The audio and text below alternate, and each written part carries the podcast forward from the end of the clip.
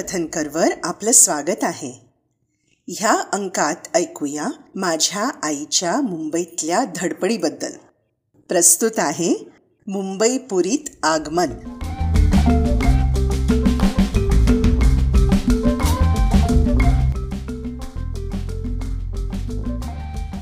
एकोणीसशे एकोणसाठच्या मे महिन्यामध्ये मी कुमटा सोडलं आणि माझं मुंबईत आगमन झालं.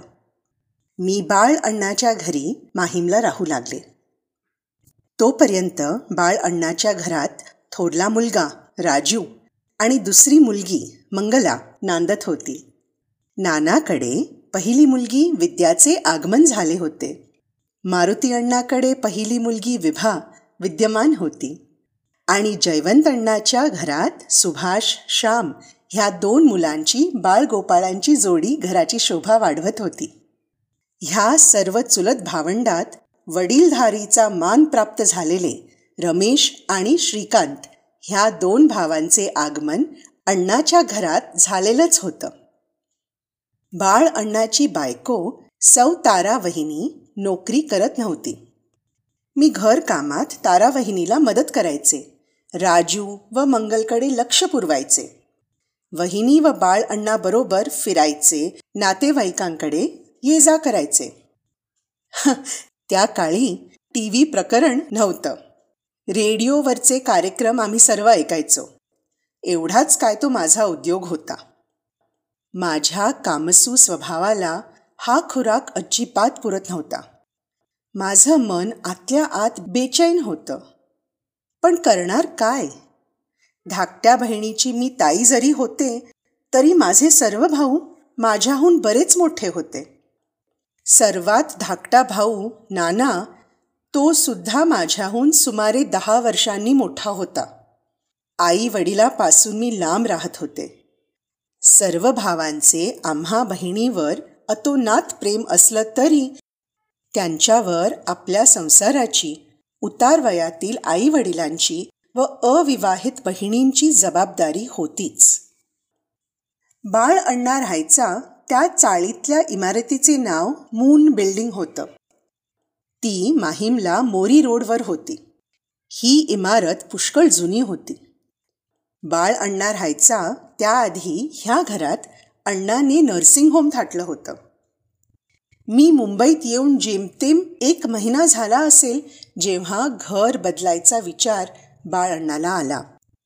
शिवाजी पार्क दादर येथील अल्ट्रा सोसायटीतील एका गृहस्थाबरोबर फ्लॅट विकत घेण्याबद्दल बाळ अण्णाच्या वाटाघाटी चालू झाल्या.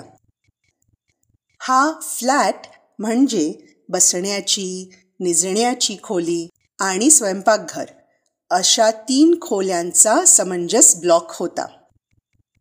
ह्या दरम्यान मी जयवंत अण्णाकडे चार दिवस राहायला गेले होते. जाण्यामागचा माझा हेतू होता की माझी सुमित्रा वहिनी ज्या शाळेत शिक्षिकेची नोकरी करत होती त्या शाळेत मलाही नोकरी मिळत असेल तर पहावे. मला तिथे जाऊन दोन तीन दिवसच झाले असतील आणि मी सुमित्रा वहिनीकडे ह्या बाबतीत बोलणारच होते की बाळ अण्णा अल्ट्रा सोसायटीतील नवीन ब्लॉकच्या चाव्या घेऊन आनंदाची बातमी सांगायला जेवंत अण्णाच्या घरी पोचला. तो म्हणाला की सुशिलाच्या म्हणजे माझ्या नशिबात खूप दिवस मून बिल्डिंगच्या चाळीत राहणं नव्हतं. म्हणून ती आल्यावर पटकन अल्ट्राचा ब्लॉक मिळाला. तो मला परत घेऊन गेला. बाळ अण्णाची फॅमिली आणि मी अल्ट्रामध्ये राहू लागलो. आणि नाना मून बिल्डिंगमध्ये राहू लागला.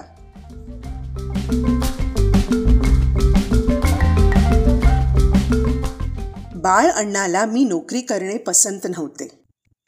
शिक्षण नाही नोकरी नाही आणि घर कामाला नोकर असल्यामुळे मला खास काही कामच नव्हतं.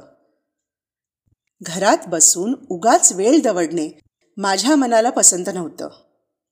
माझ्या मनात उच्च शिक्षणाची तीव्र इच्छा होतीच.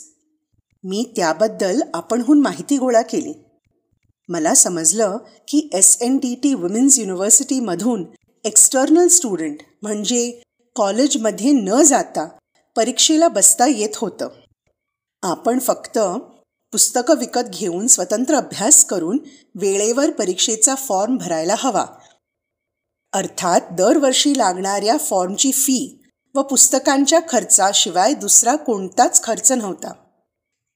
एवढंच नव्हे तर एकोणीसशे सत्तावन्नमध्ये मी एस एस सी पास झाले त्या कारणाने ह्या युनिव्हर्सिटीमधून चार वर्षाऐवजी तीन वर्षातच बी एची पदवी प्राप्त होत होती. ही सर्व माहिती मी गोळा केली. एका दिवशी मी धैर्य करून बाळ अण्णा आणि वहिनीकडे सर्व गोळा केलेली माहिती विषयी सांगितलं. परंतु ह्या बाबतीत मला त्यांच्याकडून प्रोत्साहन मिळालं नाही. त्यांच्या मते माझं लग्न जास्त महत्त्वाचं होतं. आणि त्यांनी मला स्पष्ट सांगितलं की मी शिक्षणाच्या मागे लागू नये. तुम्ही समजू शकता की मी किती दुःखी झाले. आणि माझ्या मनात एक्सटर्नल स्टुडंट म्हणून शिकायची आशा निराश होऊन गेली. जेव्हा माझ्या इतर भावांना कळालं तेव्हा अण्णा जयवंत अण्णा आणि मारुती अण्णाचं असं मत होतं की मी नोकरी करावी व संध्याकाळी क्लासेसना जाऊन उच्च शिक्षण प्राप्त करावं. हा मधला मार्ग त्यांनी सुचवला.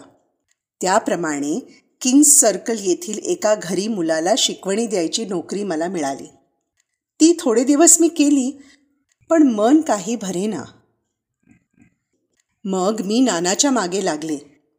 नाना तेव्हा Eastern Shipping Corporation of India ह्या नावाच्या कंपनीत नोकरीला होता. तो नेहमी म्हणायचा की बऱ्याच कंपनीत त्याच्या ओळखी आहेत. नानाकडे चार दिवस राहायला गेल्यावेळी संधी साधून त्याला मी सांगितलं की अनेक ठिकाणी ओळखी आहेत असे तू सांगत असतोस ना? तर माझ्यासाठी एक तरी नोकरी शोध. नानाने माझी विनंती मनावर घेतली.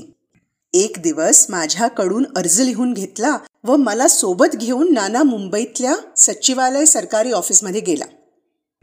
त्या ऑफिसमधील सेक्रेटरी श्री चंदावरकर ह्यांना भेटला व माझा अर्ज दिला.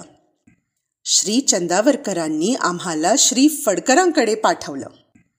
त्यांनी माझा अर्ज वाचला आणि त्यांच्या हाताखाली काम करणाऱ्या गृहस्थांना मला योग्य ते काम देण्यास सांगितलं. मला खरंच वाटलं नाही.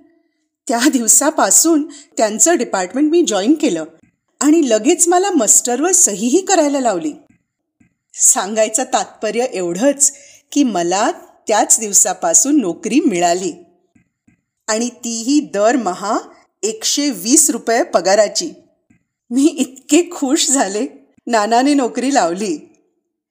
माझ्या वेळेचा आणि शिक्षणाचा काहीतरी चांगला उपयोग होईल. आणि मी घरी फक्त बसून राहणार नाही ह्या विचाराने मला अत्यानंद झाला. एकदा नोकरी लागल्यावर बाळ अण्णाने जास्त विरोध केला नाही आणि मी नोकरीला जाऊ लागले.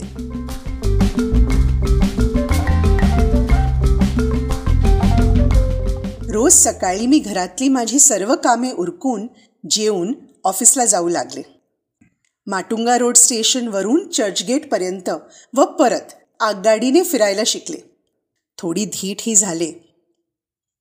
थोड्या दिवसांनी मात्र बाळ अण्णा स्वतःच्या ऑफिसला जाता जाता मला सचिवालयाकडे कारमधून सोडू लागला व येताना मी ट्रेननी घरी यायचे.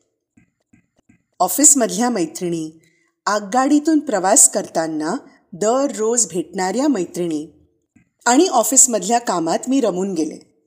बघता बघता सहा महिने गेले. एका दिवशी नानाकडे बोलता बोलता मला कळून आलं की त्याच्या शिपिंग कॉर्पोरेशनच्या ऑफिसमध्ये नोकरी मिळायची शक्यता आहे. ह्या नोकरीचा पगार सचिवालयाच्या नोकरीपेक्षा जास्त होता आणि त्याबरोबर आठवड्यातून दोन दिवस म्हणजे शनिवार आणि रविवार सुट्टी होती.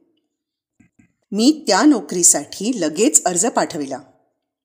महिन्याभराने उत्तर आलं की लेखी परीक्षेला बसावं लागणार. गंमत अशी की ह्याच नोकरीसाठी माझ्या चुलत भाऊ सुरेशने आणि नानाच्या मेहुणी कुसुमने पण अर्ज टाकला होता. आम्ही तिघही लेखी परीक्षेला बसलो. त्यानंतर आम्हा तिघांचाही इंटरव्ह्यू घेतला गेला. नानाने मला स्पष्ट सांगितलेलं होतं की मी त्याची बहीण असले तरी माझ्यासाठी तो वशिला लावणार नाही. गरज पडल्यास तो सुरेशसाठी वशिला लावेल. कारण तेव्हा सुरेशकडे नोकरी नव्हती आणि त्याला नोकरीची गरज होती.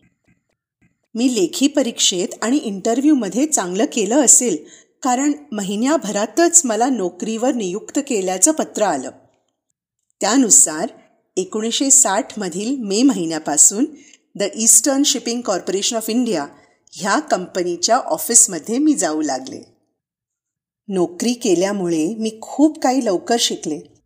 धाडसी झाले आणि मुंबईकार म्हणून वावरू लागले.